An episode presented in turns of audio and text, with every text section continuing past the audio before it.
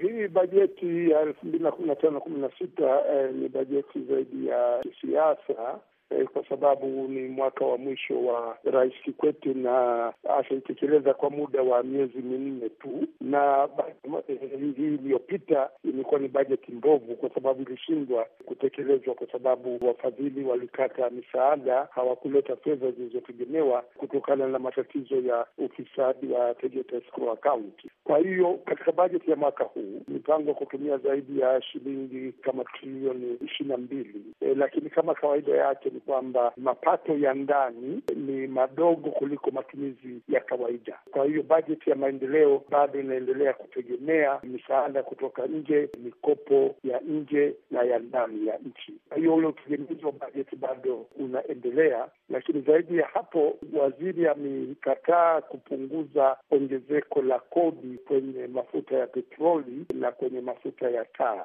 akidai kwamba fedha hizo zitaenda eh, kuchangia huduma za umeme vijijini. Na athari iko wapi ikiwa anataka kupata maendeleo vijijini? E, ukweli ni kwamba bei ya mafuta ya petroli bado iko juu na ina athiri gharama za usafiri, na kwa hiyo kuongeza gharama za karibuni mambo yote ikiwemo pamoja na gharama za chakula. Pengine kwa mwananchi wa kawaida, bajeti hii kuna namna yoyote ambapo imemlenga? Maana wao pengine pia walikuwa wakiangalia namna ya kumsaidia mwananchi wa kawaida. Kwa sasa hivi hapatakuwa na nafuu, kwa sababu fedha hii ikipatikana, eh, ndiyo iende kutekeleza miradi ya kusambaza umeme vijijini. Swala la umeme vijijini ni swala zuri, ni swala ambalo la msingi, lakini kwa utaratibu mzuri wa bajeti huwezi ukachagua eh, kodi fulani ndiyo iende eh, kutekeleza lengo fulani. Taratibu nzuri za bajeti unakusanya mapato yote, baada ya kukusanya unayawekea vipaumbele ulivyovipanga, sio kuia maki wanavyosema kwa Kiingereza kwamba kwamba kodi hii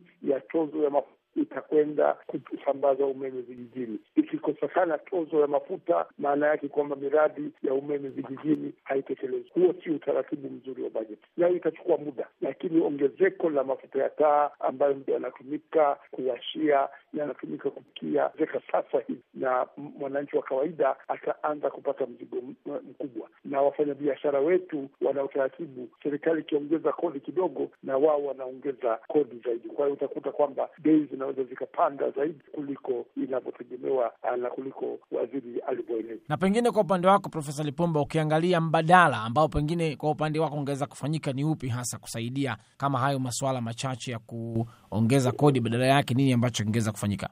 Jambo la kwanza ni kuondoa misamaha holela ya kodi. Pana misamaha eh, mikubwa ya kodi bado inaendelea, na pana utaratibu mbovu sana, utaratibu wetu huu wa eh, kwamba wafanyakazi wa serikali, vigogo serikalini, wabunge hawalipi kodi wanapoagiza vitu kutoka nchi za nje. Watu wote lazima walipe kodi. Kwa hiyo misaada tu ya samaha ya kodi ikifutwa, eh, serikali inaweza kuongeza trilioni moja na nusu eh, kama mapato eh, ya serikali vile vile ukiondoa hii misamaha mingine unaweza kuongeza eh, mapato ya serikali, lakini pia matumizi mengine ya serikali yanakuwa ni makubwa. Kwa mfano, wabunge eh, wamepangiwa wapewe kiinua mgongo cha shilingi milioni mia mbili thelathini na nane baada ya kazi ya miaka mitano. Kiwango hicho ni kikubwa, kinazidi hata sheria eh, ya marufuku ya wabunge ilipoeleza.